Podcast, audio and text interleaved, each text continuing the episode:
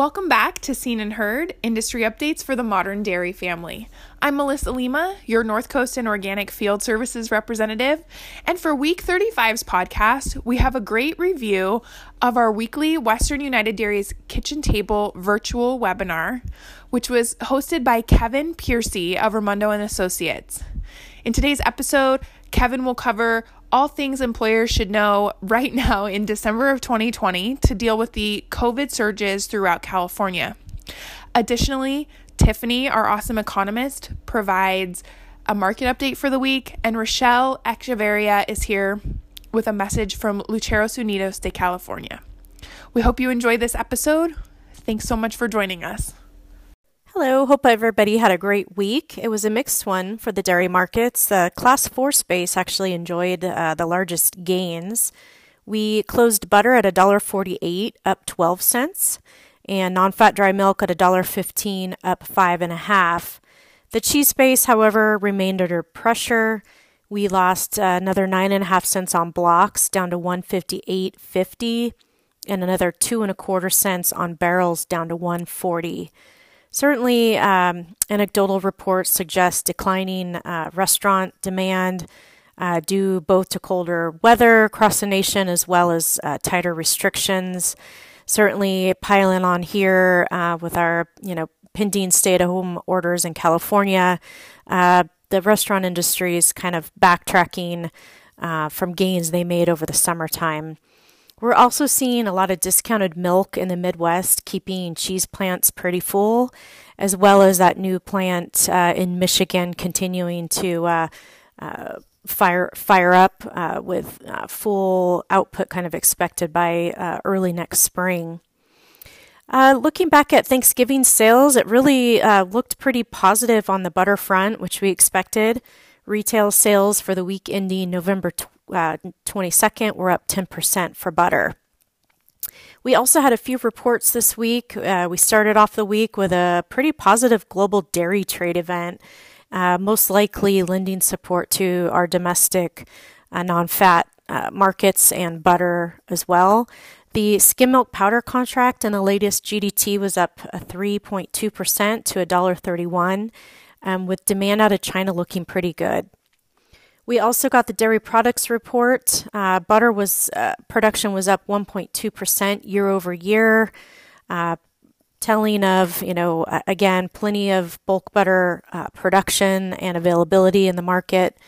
And non-fat dry milk production was up 4.3%.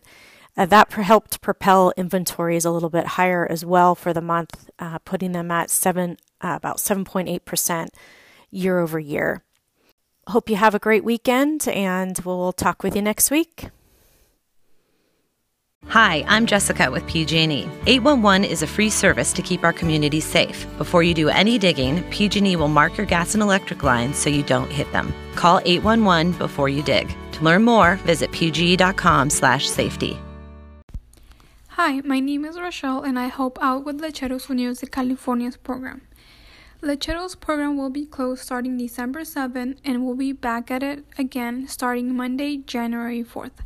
We will help you and assist you when we get back, and if you haven't signed up for Lecheros, you still can. And it's easy. Just email me at r a s h e l l at wudairies.com. It will automatically send your request and we will help you upon our return. I wish everyone a Merry Christmas and a Happy New Year to everyone. Thank you.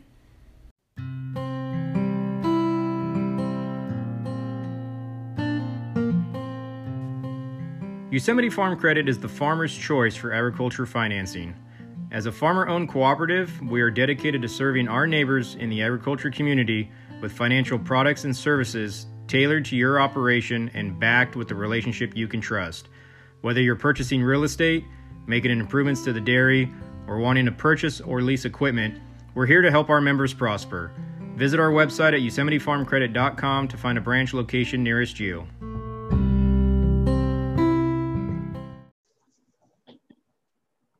Okay, well, welcome everyone to today's Western United Dairies kitchen table meeting, virtual um, kitchen table meeting, as we've been doing for the past few months. I would like to welcome Kevin Piercy, an attorney with Raimondo and Associates in Fresno. As you all know, Tony and his team have been huge friends to Western United for many years and to our dairy producers. And so we're just really glad to have you today, Kevin, and here to discuss a hot topic in the industry. Thank you. It's a pleasure to be here. So Kevin, we'll let you go ahead and get started. Um, as I mentioned before, we are recording. So if anyone has an issue, just let me know. And um, if you have questions, feel free to put them in the chat, raise your hand, or jump in as needed. Okay. Um, did you have anything you wanted, uh, you, you want me to address first, or is there um, um, you want me just free freewheel this? You know, based on our outline, Kevin, we were I, I think the questions we're getting most are, um, as I mentioned, in relation to the OSHA new emergency rule. That's a really big topic, mm-hmm. and any other of those new rules that have come out recently or that are changing quickly. Um, one of the big things is dairy producers want to know the top handful of things they should be doing to protect their staff. And then a really big important question we get a lot is, and I've called you guys about this quite a few times, exactly what steps um, at this point in time, if a producer had an employee come to them with a COVID 19 diagnosis, they should take? Okay. So, the first thing, the first line of defense here that every employer should be taking is they need to inform their employees about their benefits that are available. Now, so uh, for all all employees, uh, employers that have 500 uh, fewer than 500 employees, they qualify under the um, FFCRA, the Families First Coronavirus Relief Act, and that is what uh, is what so far has been um, actually very helpful in stopping in, in slowing the spread of coronavirus. It provides up to 80 hours of uh, pay for the employees, and uh, while that does come out of the employer's uh, the employer uh, money, the federal government also does give a um, a tax uh, credit for that. So that is at least somewhat offset. So, so it makes it a little bit more palatable. If you have 500 or more employees, which is very rare with dairies, but um, if you have 500 or more employees, then you would fall under the California um, supplemental uh, paid sick leave uh, requirements, which allows for, uh, again, the same 80 hours of pay, um, the maximum, the $511 a day, 51, uh, 5110 over, you know, that 10 day period. But that uh, doesn't come with any tax credit. And that is, you know, applicable to every California business that is 500 or more employees throughout the entire uh, United States and its territories. So it's, um, you know, it's going to affect a lot of the, a lot of the businesses. So the first thing that, that's important though is to, is to let them know that they have these leaves available because that they need to be, your employees need to be aware that they, they, have this leave so that way they don't come in and they don't potentially infect everybody else. So that's the, the very first thing that needs to be happen is let them know about their benefits. And then you let them know about um, the proper uh, you know, the importance of, of cleaning, uh, the importance of washing their hands, of wearing face masks, wearing the proper PPE, and, and taking care of themselves. Uh, after uh, we've given this, I'm just going to give a, a, a, real brief of like the main points before going into it further.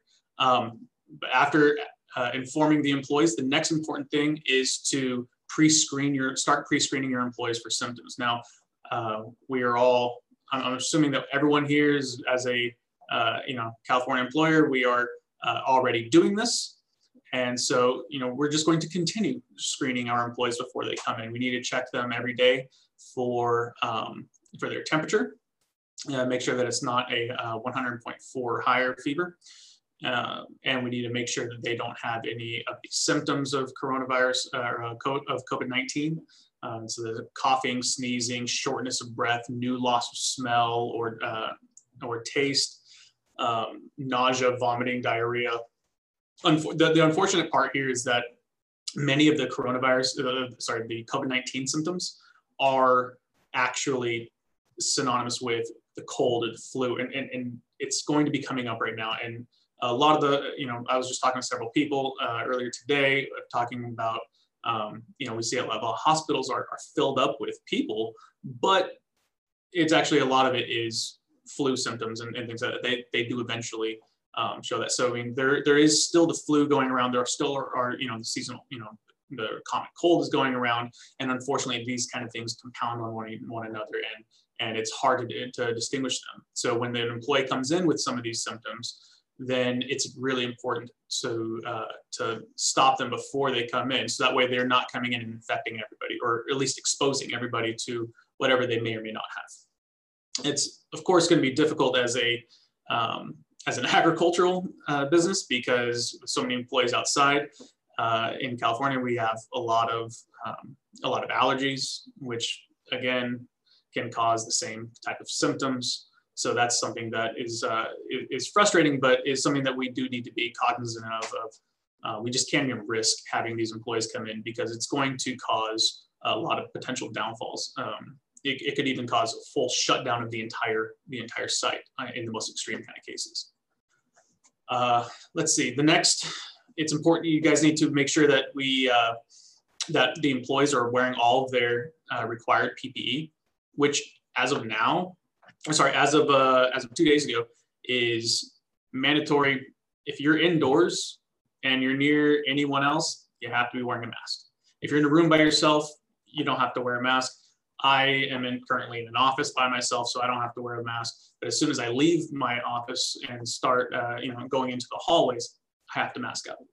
Um, if your employees are outside, they don't have to wear a mask if they can maintain six feet of distance and that's that's going to be something that uh, is going to be very important that uh, you know the dairymen are are keeping an eye out for because on the dairies the employees are very often by themselves they don't interact with each other a whole lot they're often they're often distant so i mean if you've been relying so far on uh, on the fact that we have uh, you know on, on, the fact that the, the previous guidance was if you're outside, you know, fine. So you know, in, you know, more indoors is where you have to mask up.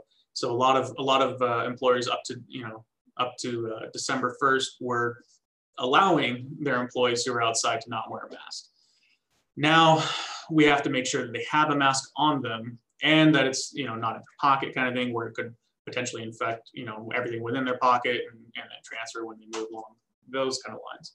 So we need to make sure that employees are aware that they need to be wearing masks and carry masks with them in case they do come within six feet of each other. So that way you don't have Cal OSHA coming coming down on you trying to uh, you know make a, a, you know 15 you know plus thousand dollar fine or uh, maybe even potentially shutting down business until full compliance is met. Um, I personally think that that one of the things that that's the the most important thing to take away from this is that we need to be open and honest with our employees. We need to let them know, yes, this is what we're doing. We, you know, we understand that there is, you know, th- there are these risks, and we're going to do what we have to to, um, you know, to, to mitigate those. But we're also going to let you know, hey, you have the, this FFCRA leave. You have this emergency paid sick leave and, and the expanded uh, FMLA leave for when um, you know, if their kids can't go back to school or, the, you know, go to childcare. Uh, so that way they can be paid somewhat while doing that, you know, for COVID-19 reasons. So it's important that, that we just be open and honest with the employees that they don't, um, they, because they, they need, at the end of the day, they do need to trust the employer that the employer, we are going to look out for them. Because if they don't trust the employer, then they're going to keep coming in when they're sick because they're going to say, hey, if if I try to take the leave, if I try to go out, you know, they'll probably fire me, and then they're not gonna they're not gonna go out. They're not gonna let you know, and then next thing you know, that employee got sick, but they've been around all of your other employees. They've been exposing everybody, and now everybody's been exposed. You have to do a 14 day shutdown or you would have to jump through the hoops uh, trying to get the local your local health department to uh, offer you the uh, critical infrastructure employee exception, which would allow exposed but asymptomatic employees to continue working. But you have to then meet extra requirements on, on safety standards for that. I will mention that we had a dairy, two dairies in Sonoma County that did that um, this summer, Kevin. And it, for anyone that's thinking that's a, a good option, it's a last resort and it is not easy and it is not fun. I mean, looking back on it, it's something that the dairies dealt with and it was you know it worked out but it's going through it is definitely a, a very stressful situation. So just to kind of echo that, like, let's try our hardest to keep our employees healthy.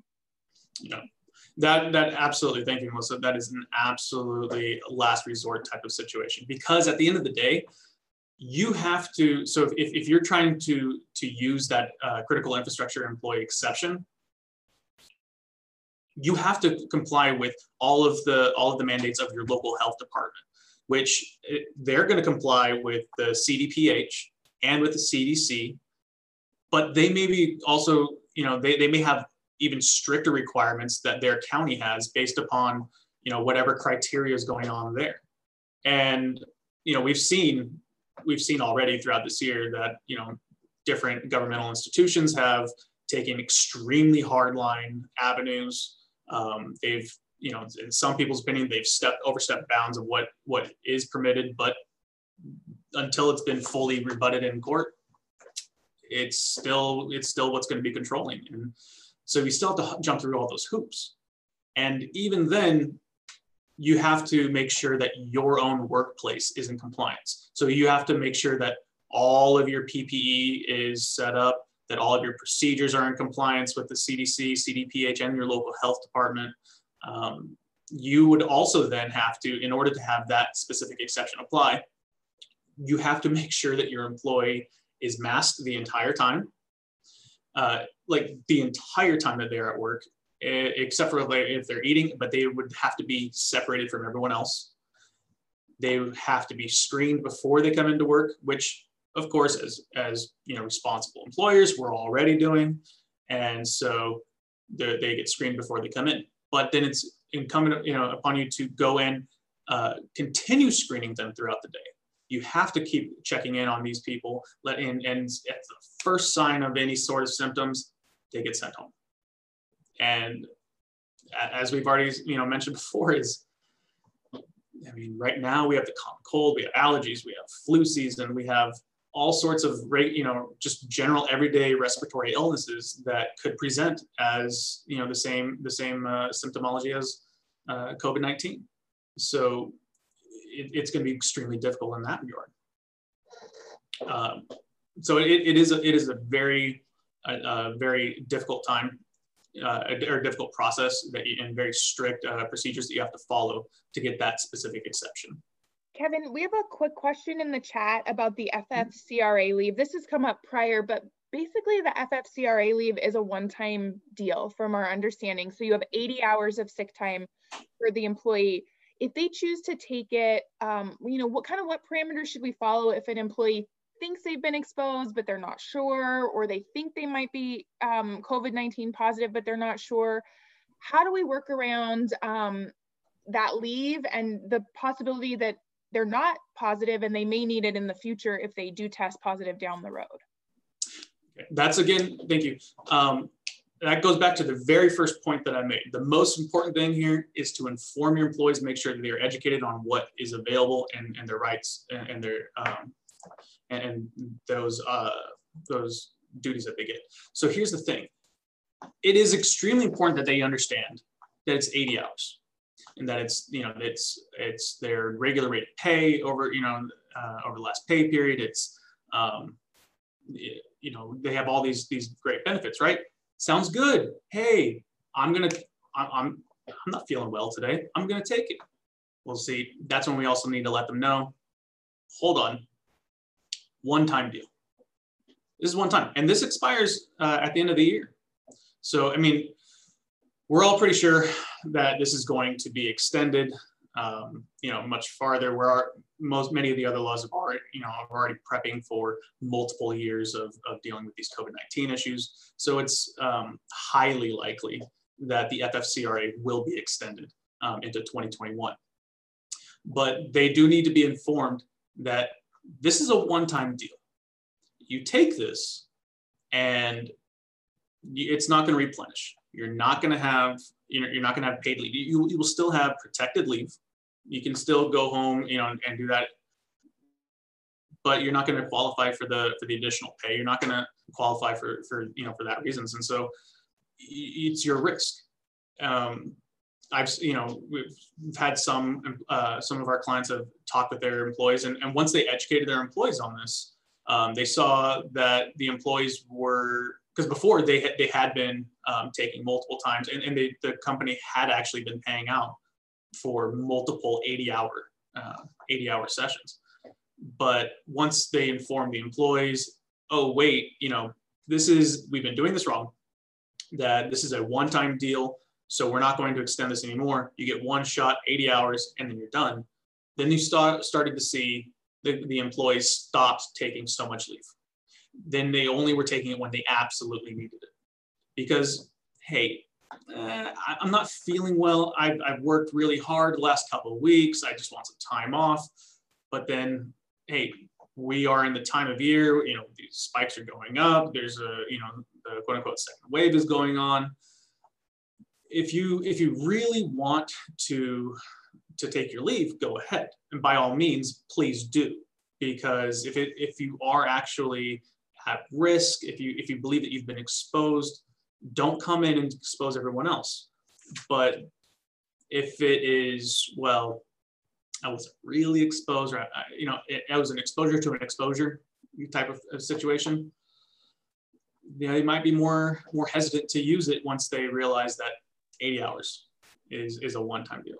Yeah, one example that was given is that an employee chose to travel to Mexico and then mm-hmm. asked to use that leave to quarantine for 14 days. Um, and then down the road, when he may have been exposed, was shocked to find out that he did not have paid leave. He had the ability to, to leave and quarantine, but it was no longer paid. So yeah. I think it's really good that dairymen and in turn their employees have an understanding of that 80 hours and what that means. Mm-hmm. Yeah, and, and you by by letting your employees know this from the very get-go and and explaining to them, answering all their questions when they have them, and, and just making sure that everyone's comfortable and understands, is that you're not going to have like in this situation you just described, Melissa.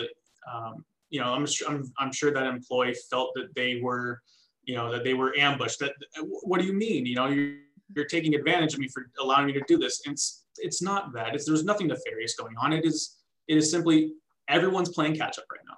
No, you know, everything was very fluid, everything's been going on. And now that we have are, are getting a better grasp and understanding what that and so the, it was just a miscommunication it wasn't nothing it wasn't something nefarious but now that employee they believe that they were targeted that they may have been retaliated against they may try to make a claim you know they, they may say hey you know you're retaliating against me for this for whatever reason. Or they could just go and they can spread discontent with the with the other employees. And you know when, once you start going down that route then if there's any employees who's already been discontent with with any anything else and they, that could just be the the straw that broke the camel's back and they may go seek some sort of uh, you know attorney to try to get you know some even some frivolous lawsuit that will get them a, a small payout because hey why not? You're taking advantage of the employees. So we're just gonna you know take the fight back to you. And right. Which i think makes it probably even more important to kind of clarify folks need to really be cognizant of how they document that on their pay stubs mm-hmm. and work with their accountant or their payroll professionals to make sure like things are documented well. I think um, in the case uh, that I was, you know, the example I used, it just, it was more frustration than anything. But you're right. I think documenting this kind of stuff is super important so that that frustration doesn't turn into someone seeking a legal remedy for something they're not entitled to. Yeah. And then make sure, I mean, one, one of the one of the good practices you guys can do for this is to then so you we, you know you already have on their on their pay stubs whereas the three mandated California uh, paid sick leave days, right? So you have your 24 hours or or 30 hours. I mean, dairymen, so you get three days. It's, it's real in reality, it's 30 hours. Uh, so that's going to be on their on their stub. Okay.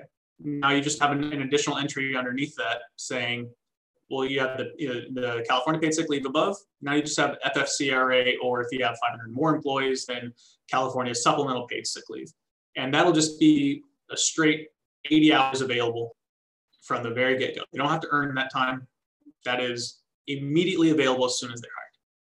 So um, that and that that should be on their pay stub um, because at the end of the day, that employee needs to be aware of, of what's of what's there, and, and they need to be uh, they need to be aware so that way when they take it, they can't they can't come back and, and, claim, oh, I, I didn't take that leave. I wasn't aware that it was a one-time thing. No, it's, it's a great way to document it. It's going to show. And that way, especially if there's any lawsuits down the line, I mean, we, we don't know uh, what's going to happen, um, you know, yeah, in, in the grand scheme of things when it comes to, you know, employment law uh, on, on this specific issue. So have it on, have it on your, on your pay stub. So that way down the line, it's not even going to be a problem. You can show nope, we followed, you know, we were in full compliance and we we documented everything. Great. One last question, Kevin, about the issue or the topics you covered already um, is masks. Uh, producer question, uh, they have an employee that is not interested in wearing a mask on the dairy. Um, I think that probably happens in a lot of different industries. There's some strong mm-hmm. opinions about it, but that is the law right now. So what should an employer do? Um, they noted that uh, dismissing this employee would significantly impact their ability to operate. So they don't want to fire someone over it, but they're in a weird position because of the legal requirements. Yeah, um, just letting first let again all comes back to communication, right? Let them know this isn't you. You're not the one saying that they have to do this. This is the government saying this, and you are being held to, to the standard just as just as much as they are. So it's an equal equal opportunity, you know, uh, you know, kind of situation. Everyone's everyone's getting hit the same. Now, for those employees, so the, the mask mandate, the Cal OSHA mask mandate, um, requires, here, let, let me pull up uh, real fast. I'm gonna read off uh, something here. So let's see. Where's the face mask? Okay. So the you know all employees while indoors, uh, while they are outdoors and less than six feet away from another person, and were required by orders from the CDPH or the local health department, have to wear a face covering, a cloth face covering. There are several exceptions to this. Okay, so the exceptions are when an employee is alone in a room, while eating or drinking at the uh, at the workplace, provided that employees are at least six feet apart from uh, and they are outside uh, and that there's an outside air supply to the area, uh, or if indoors uh, has been maximized to the uh, to the extent possible. So let's see. There's also employees who cannot wear face coverings due to a medical or mental health condition or disability, or who are hearing impaired or communicating with a hearing impaired person, or uh, the employee is performing a, a, specific task which cannot feasibly be performed with a face covering, limited to the time period in which uh, such tasks are actually being performed, and the unmasked employee is at least six feet away from all other persons, unless the unmasked employees are tested at least twice weekly for COVID 19. That's the big kicker here, right? So, in the in the Cal OSHA uh, uh, new regulations, they have so they have the the one that we're going to see I, I believe we're going to see most uh, people trying to take advantage of is the uh, employees cannot wear face coverings due to medical or mental health condition or disability. Well, you know, hey, look, I have anxiety, and putting on a mask just it makes me anxious. I can't do it. Um, you know, it's a it's a condition. It's not a disability. It's just a condition I have, and and really, you know, trying to get documentation for that's going to. So you're, you, uh, you know, as a compassionate employer, okay, hey, look, you don't have to wear that. That's fine. Well, they, they took that into account. You have to now wear a face shield with a cloth drape.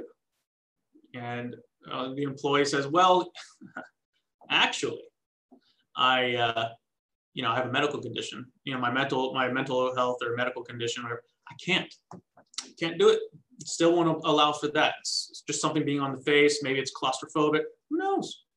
Okay, that's fine. You can continue working. You got to stay away from everyone, six feet apart, all that. But now you have to start paying. You have to start uh, paying to have them tested twice a week on the clock. Right. This isn't, you know, and this is something that, uh, you know, again, we can communicate with the employees and let them know that you're going to get tested twice a week. That's the plain and simple. If you don't want to wear any sort of face covering, that's the only way that you can continue working. And the the types of tests aren't exactly the most non-invasive. I mean, you have that that long, uh, you know, the long Q-tip that tickles the back of your brain, you know, kind of thing, and and people aren't you know fond of that and if that's what you have to do they're probably going to opt to hey rather than get tested twice a week i'll just take uh, I'll, I'll, wear a face shield with a with a cloth drape. Or you know i'll wear a bandana around my face. Look a lot of these guys they they, they already carry bandanas you know because you know for, for the sweat already. It's it's as simple of look just pair, pull it up above your face. And you technically are within compliance. Is it actually keeping everyone safe? No. A bandana is not gonna is not going to keep everybody safe. It, it's very ineffective, but it does technically meet the requirement for face coverings. So if that's the situation that you're in, okay, fine, you're in compliance with the law. We can move on from there. Great, thank you. I think that's been a big issue across the board, but um, on dairies it's a little different because they're working often independently, but still, still kind of an issue. Great. But it's most important again if that's happening, just make sure everyone's staying apart from each other. And again, these are these guys are outside, and you know we, have already seen being outdoors is going to be you know with the, the most air supply. It's you're going to be the least likely to contract there. It, you're most likely to contract COVID-19 indoors. So it is at least a, you know to alleviate some of the anxieties around that.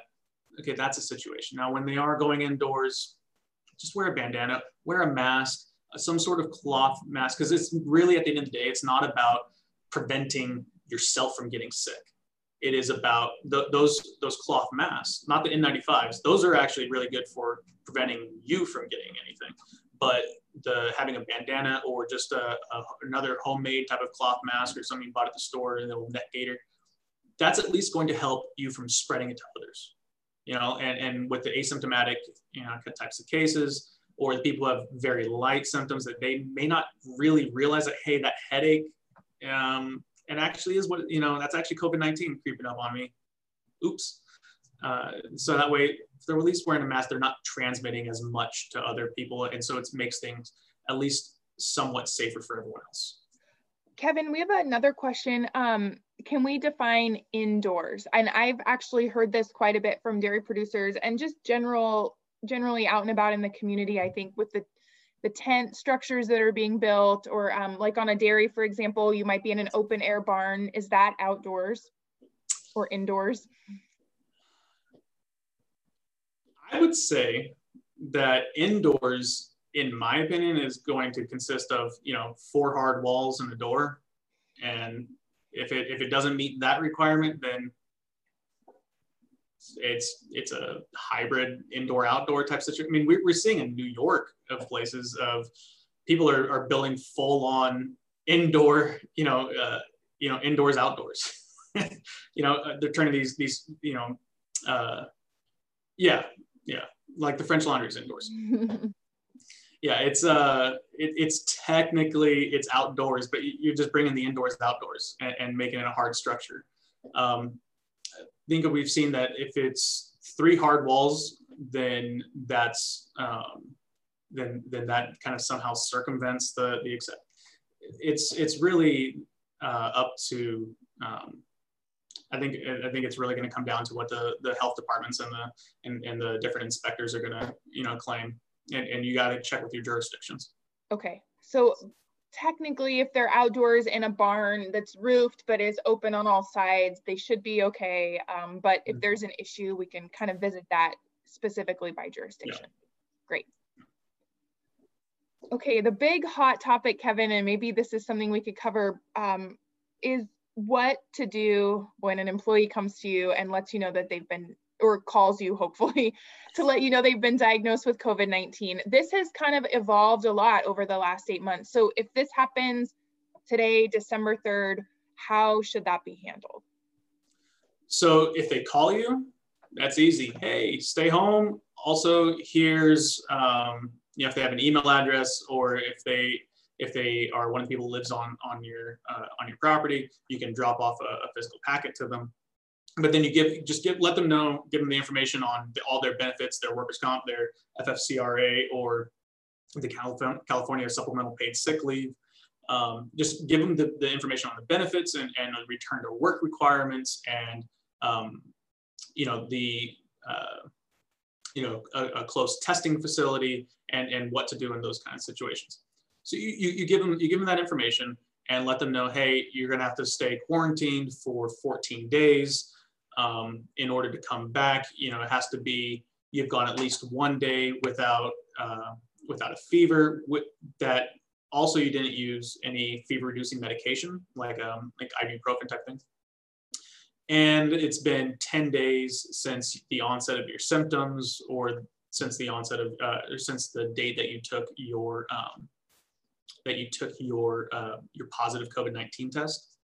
Uh, not the date that you found out that you were COVID-19 positive, the date that you actually took the test, because that's the important thing is, is remember that these tests are snapshots in time. So it doesn't matter that I found out five days down the down the road that oh I do have COVID-19, so now we're going to start my time there. No, no, no, because we we're allowing that you can come back if you're especially if you're asymptomatic, you can come back 10 days after after you tested. Well, okay, so we found out five days later, but you were tested five days before that. So that's when you start counting because that, that test is a snapshot in time. So now you only have to stay out for another week, you know, another five days, and then you can come back in. Um, if they if they are at work when this happens, that's where it's going to be a little bit more um, more tricky. So you're going to have to immediately send that employee home. Now you want to isolate them. Now the good thing about dairies is, all right, cool everyone's isolated already. Um, bye. You know, walk out, uh, go to your car, go home, do your thing. Um, if you're in a non-dairy environment, or if it's a, a much more um, like more of a factory type of setting, uh, in those kind of situations, you really need to have a designated spot of this is going to be where we send, where we isolate COVID-19 or suspected COVID-19 cases. And you send them there, and so that way they're not they're not going through the rest of the the rest of the facility and potentially exposing other people because what what they've come down with so that this is important also for you guys to understand is that what is a uh, every close contact is going to need to be informed that they that they were um, in close contact with someone who had or who potentially had COVID-19. Now, close contact has changed. So it used to be um, you know, you had to be within uh, to be within close contact was within six feet of a person for 15 minutes. Not a problem. You know, I'm on the dairy. I'm out. I'm doing my thing. I see, you know, I see Jim, and uh, we talk for like 10 minutes or so, and then oh, hey, gonna go back and I'm gonna go get some uh, food. Gonna go back into the office. Gonna gonna go get some, you know, get the next group of cows. Who knows what's going on, right? But it was only 10 minutes or maybe 13. I got to watch. I'm good. It's not been 15 minutes. Nope, it's changed. 15 minutes cumulative over a 24 hour period. So all those two minute, you know, two minute breaks he took to, to talk with Jim over in the, over in the main office and, uh, you know, coming in, coming, you know, going throughout the day. And uh, that adds up quick. And next thing you know, you've been exposed it's more than 15 minutes in a 24 hour period and we, within six feet of that person, now you have to go home. You know, so uh, we just, you know, we need to be aware of that because all of those employees are going to have to be informed that they have been potentially exposed now. Um, and then uh, you, we also need to then start talking with the employees uh, by phone or, you know, uh, figure out where were they uh, over the last two days? You know, so so if they got uh, if they're especially if they're if they're symptomatic, especially okay, when was the first day that you had symptoms? Okay, from there go two days back, and that's the time frame that you need to find out all their close contacts, where they've been, and you need to inform all of those people, anyone who's within a cumulative 15 minutes, you know, over, over 24 hour periods, dating all the way back two days before they, the onset of symptoms. And all of those people need to be informed. All of those people are going to need to go home.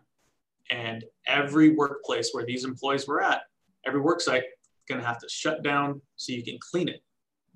And that's that's another thing. Is like you got to stop and you got to clean. And and it's the recommendation uh, is to stop for 24 hours before you even go in to clean but if that's not feasible, which let's be real, this is we're talking about dairies here. That that's you're not going to be able to stop operations for 24 hours. So you, you still have to wait as long as you feasibly can, and then go in to uh, to start um, cleaning everything again. and so it, it's it's a it's a quite a process what we're what we're facing when this happens. Definitely. Um, a question popped up in the chat. Uh, producer had an employee show up for work who was not feeling well. They had coughs, aches, etc. As she understood it from workman's comp, he needed to have a negative COVID test and a doctor's note releasing him to come back to work. Is that correct that they need both? And she's assuming that he can use part of that 80 hours for the time he was away, but while he was waiting for those two things. Yeah, while he's away, uh, he can use those 80 hours. That would qualify, yes. Now, uh, as far as uh, coming back, the uh, last guidance has been that um, you can actually, you know, you, there's no need to require an additional testing. In fact, a lot of a lot of jurisdictions won't even do a second test. They'll test you once yeah. and then you're done. We don't we don't care. And so that's why the return to work requirements are, uh, you know, they've been put out of, uh, let's see, 10 days uh, have passed since the symptoms and that they have, um, that they haven't had a fever in 24 hours and that their, their, uh, their symptoms have improved. So that's the other thing is that it doesn't actually have to go away. Um, technically, it doesn't have to go away. So if they have a cough and you know it's a really really bad cough and they have you know headaches, they have shortness of breath and all that going on. Okay, they you know 10 days go by and they don't have you know that that that big cough anymore. Um, but they, it's still a residual cough because a lot of people have have these residual effects. So they, they still have this residual cough, and um, but they haven't had a fever since uh, day one. Actually, you know that's that's the one day, and and then it's been 10 days since they you know since that first day where they had the fever and, and developed the cough but it's still kind of there they can actually come back um, in fact the cdc came down uh, i think it was yesterday the day before and uh, they're looking at revising their um, their return to work guidelines instead of being the 14 days and, actually in some cases reducing down to 10 or even seven days um, and so things are, are actually in flux right now that we are likely going to see um, something come out from California about that may, you know, that will address that. Um, then again, California does have a, a slightly uh, stricter standard than the CDC, so they may just say, you know we're just not we're, we're not going to do that. We're just going to keep with what we have already, and just have to maintain the 10 day rule. Uh, so the the the easy part of that is dealing with folks with symptoms or kind of determining when symptom onset began or ended. How about, and what we're noticing a lot, at least what I've noticed a lot from producers I've communicated with is these are very young, healthy guys that are working for them, and they often mm-hmm. don't have symptoms. They're finding out in roundabout ways, you know, maybe they had a family member that tested positive, so they go in and get checked. How yeah. should we handle those those guys that may be asymptomatic or I, I guess you know testing is the key in that case yeah so the the good part about those guys is if they're asymptomatic there is potential that you can have them come back and continue to work as we discussed earlier that really is a last option though that is a uh, the big requirement actually to have the critical infrastructure exception apply is that you don't have any other employees that could cover down on that and so that's a that's a huge deal actually because hey, you got 30 employees, you know, you don't need to have that employee come back, you know, most likely. You, you could have some guy just double up and, you know, take an extra shift or, I mean, even if it comes down to, um, you know, having to pay some people out for a seventh workday if they volunteer to do a seventh day. I mean, they may come down and say, nope, you, you, you don't qualify because technically you can have employees do that you know, if people are, are willing to work a seventh workday, then uh, then you're good to go, and, and you can't have the exception. So I mean, it, the local health department is really going to be the one who determines that, and you need to make sure that you are working uh, with the local health department in, in your jurisdiction. And so you got to make sure that you just jump through all their hoops and that you are um, you are keeping all the PPE, following all the all the right you know procedures to make sure that everyone's being protected. And then um, let's see. Uh, oh yeah, so uh, returning to work for asymptomatic uh, workers. Um, yeah, so that's that's the the big thing is that we can um, we can try with try to get the, that um, try to get that that critical infrastructure exception in. Uh, but if they are asymptomatic and they've been tested and, they've tested positive, um, they still have to make have to stay out for the minimum amount of uh, 10 days have passed since the day of their first COVID-19 test. Um, hopefully that will change now that uh, the CDC is seems to be uh, relaxing on their on their um, you know their standard a little bit, but uh, for the time being, is we're still gonna have to abide by the um, minimum 10 days have passed since their first positive test. Yeah. Um, let's see. I think you wanted to know about some about the new Cal OSHA emergency yeah. rule. Uh, yeah. I feel like that's the hottest topic the last couple days. It, as word has gotten out about that, it's been you know there's causing a lot of heartburn in the industry. So if we could kind of cover that, and I know you mentioned Kevin that it, it, there may be parts of that that don't actually stay as law, but let's maybe talk about what folks can do to comply with that. Yeah. So for the the most important thing for right now is um, uh, the face coverings rule that we've already discussed of uh, right now, it's just you're gonna have to. Everyone's just gonna have to mask up. Uh, if they're outdoors and, and more than six feet away from each other, they don't. But they at least have to have some sort of cloth face covering on them at the t- you know whenever they potentially are within six feet of someone else. Um, and if they can't do that, then a face shield with a cloth drape, or you can opt to start testing your employees twice a week. And uh, that is going to be on uh, those employees are going to be tested on the clock, and the employer is going to have to pay for that. So if you don't want to pay all that additional money and lose the benefit of your employee for multiple hours, because uh, if anyone here has been tested or knows someone who's who's gotten tested, is those lines actually take a long time, you know, uh, in a lot of places for you to actually get that test. So that employee could be gone for up to half a day, maybe even the entire workday, just waiting to get that test and that's all going to be that's all going to be on the clock pay. And the test the test itself you're going to have to pay for. So it, it's just going to be a, a smarter option. Just you know work with the employee let them know hey just carry the mask on you. The next thing uh, in, in the big important ones are uh, the outbreaks. So they they've changed uh, what happens with an outbreak. So an outbreak now is considered uh, if there have been three or more confirmed, uh, laboratory confirmed COVID 19 cases in the workplace within a 14 day period. So once uh, a place of employment has triggered the COVID 19 outbreak uh, procedures, then that company will have to abide by Cal OSHA's outbreak regulations until there's been no new COVID 19 cases detected in the workplace for 14 days. And what's going to happen there is every employee at the exposed workplace has to get tested when, when there's an outbreak, every employee.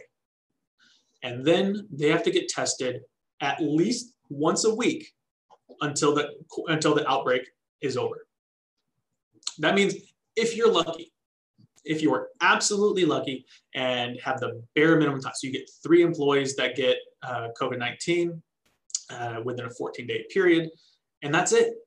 You guys never have another one you still have to test every single employee twice. That first week, and then then follow up the second week before before everyone's good to go. But it gets even more strict. So we have another employee and another and another. And next thing you know, you've had 20 employees over a 30 day period. Okay, not a 14 day period, a 30 day, an entire month if you have 20 or more uh, new COVID 19 cases, you no longer have an outbreak, you have a major outbreak. And that major outbreak now turns into all of your employees are going to have to get tested twice a week. Twice a week. On the clock, you're going to have to pay for all those tests. And that's going to have to last all the way until 14 days have passed since no new COVID 19 cases have been detected at work. And then on top of that, you're going to have to, uh, if there's a major outbreak, then there, it gets very expensive because what's going to happen now is that if for major outbreaks, all the, the company is going to have to then go and fit the ventilation systems with MERV 13 or higher uh, efficiency uh, rated filters, or as the highest rated efficiency filter, if you can't get the MERV 13, the highest rated uh, efficiency filter that you can get uh, that is compatible with your ventilation system. And you have to put that on everywhere at the work site. Um, you have to evaluate whether there's uh, portable mounted uh, filtration units or other air cleaning systems would reduce the risk of transmission. And you, if you find that, you're gonna have to implement those to the degree possible.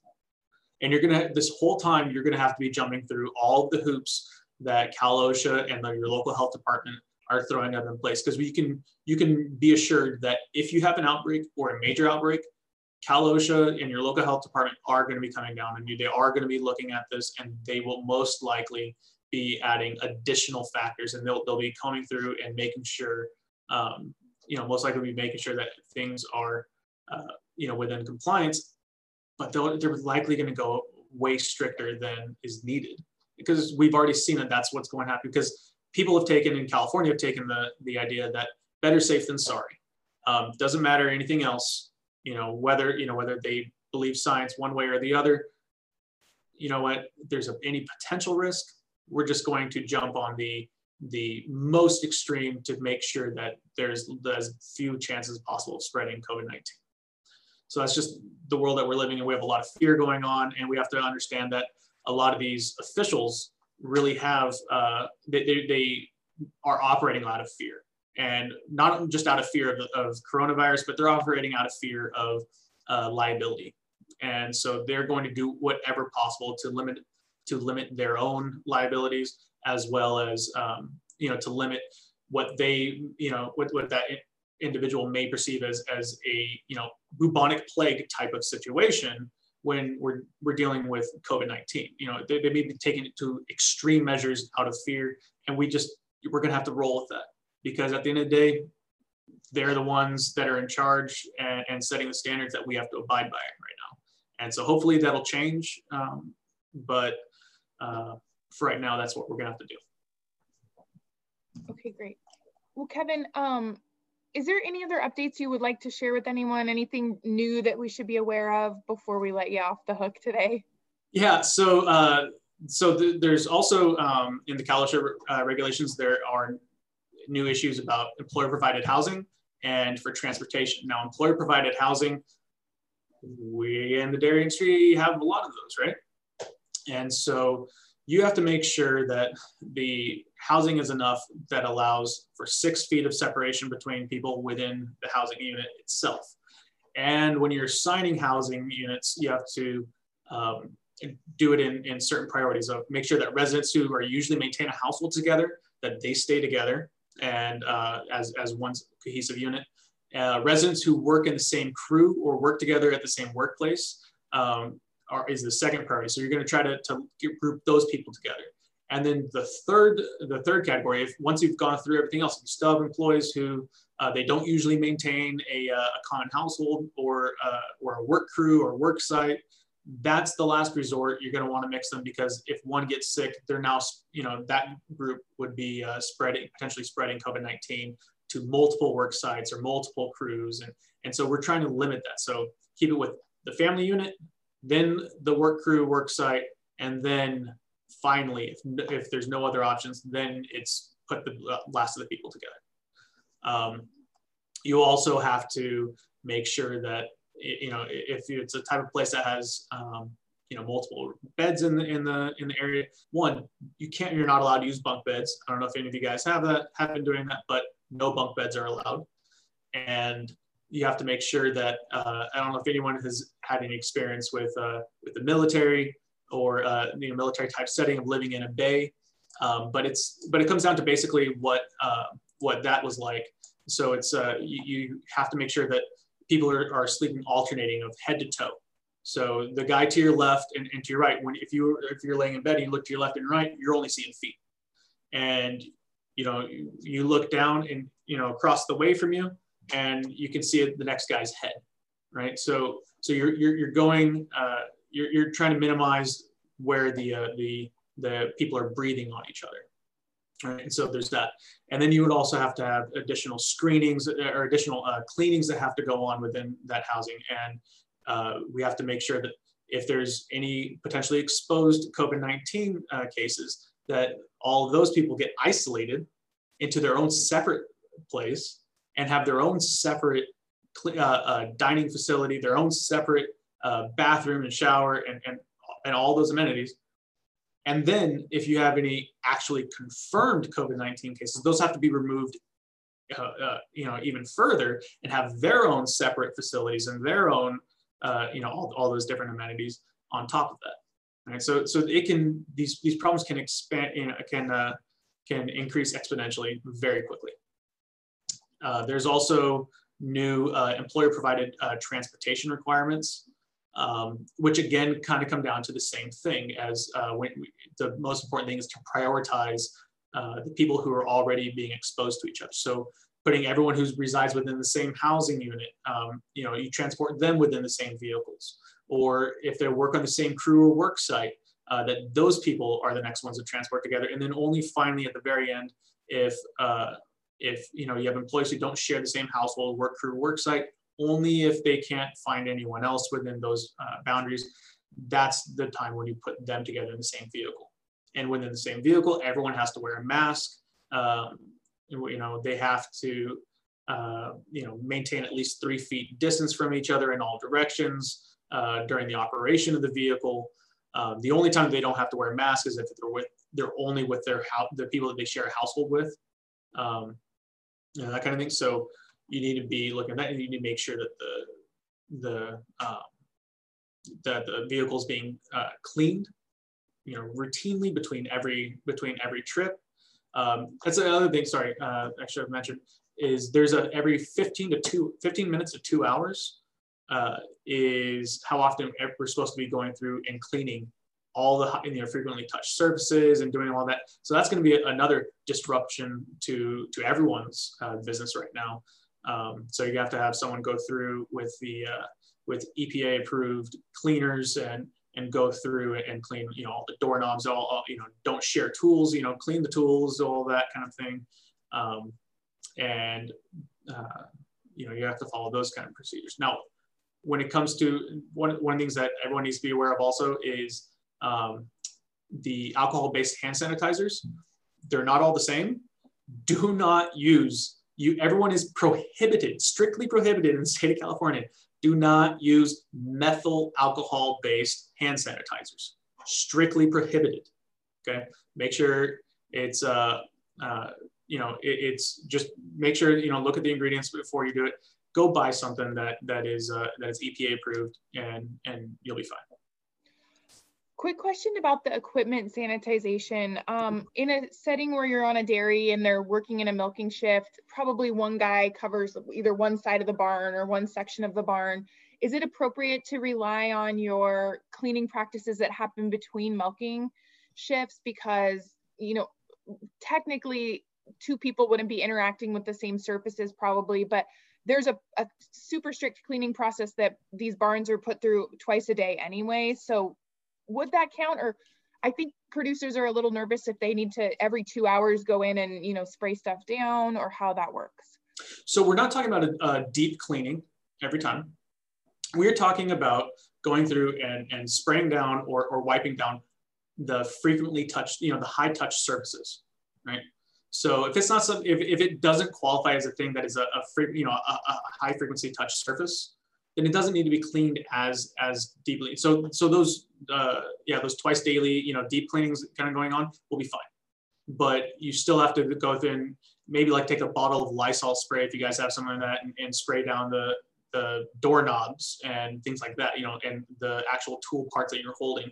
Um, and if and if you're not sharing the tools between each other, then it's not a, then that's not the issue. The issue is you're trying to clean the high touch surfaces because many people are touching those surfaces. So you want to make sure that those are clean so that there's no uh, potential transmission. Now, if it's only one person that's touching all the all the items, then it's not as big of a deal, and they can clean at a later time.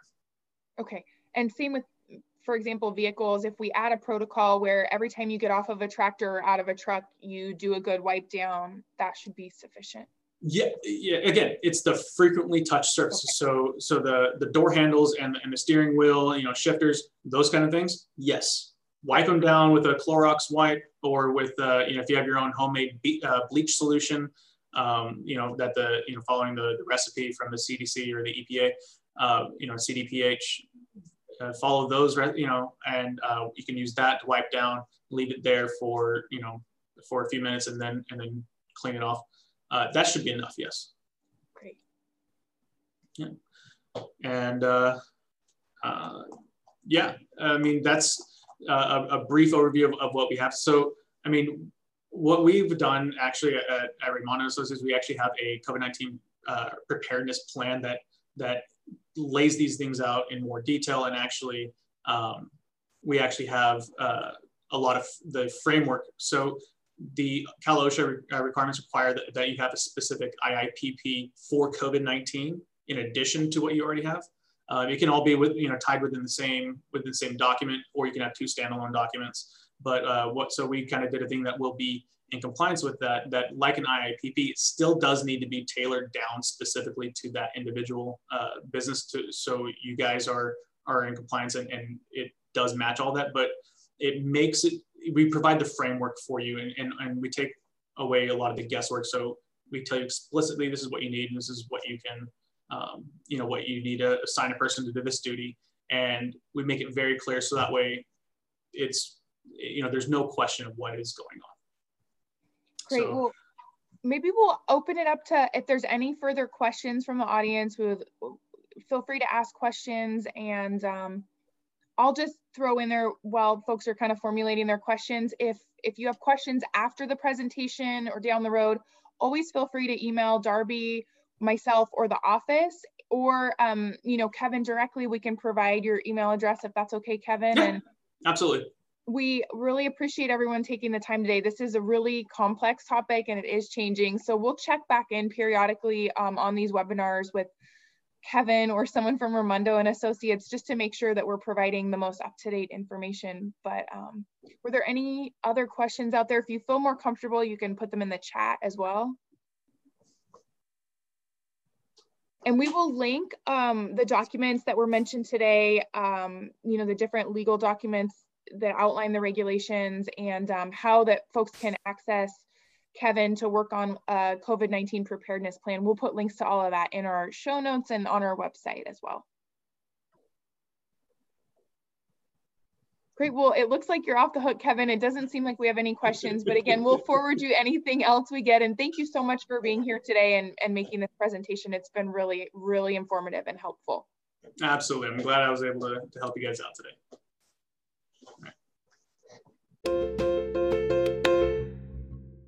Thanks again for joining us this week for Seen and Heard industry updates for the modern dairy family. A special thanks to our contributors, Tiffany LaMandola of Blimling, Rochelle Echeverria of Lecheros Unidos de California, and Kevin Piercy of Raimondo and Associates. If you'd like more information about anything in this episode, including standards and practices related to COVID 19 or anything related to the market report, please feel free to send an email to mlema at wudairies.com or darby at wudairies.com. Please remember to rate, review, and subscribe, and have a great week, everyone.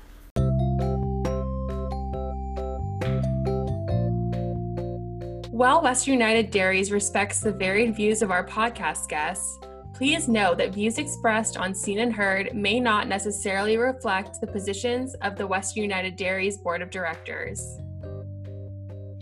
Thank you to Western United Dairies' generous 2020 business sponsors Gar Bennett, California Dairy Magazine, Farm Credit Alliance, F&R Ag Services, Moss Energy Works, Bennett Environmental, PG&E, and Yosemite Farm Credit.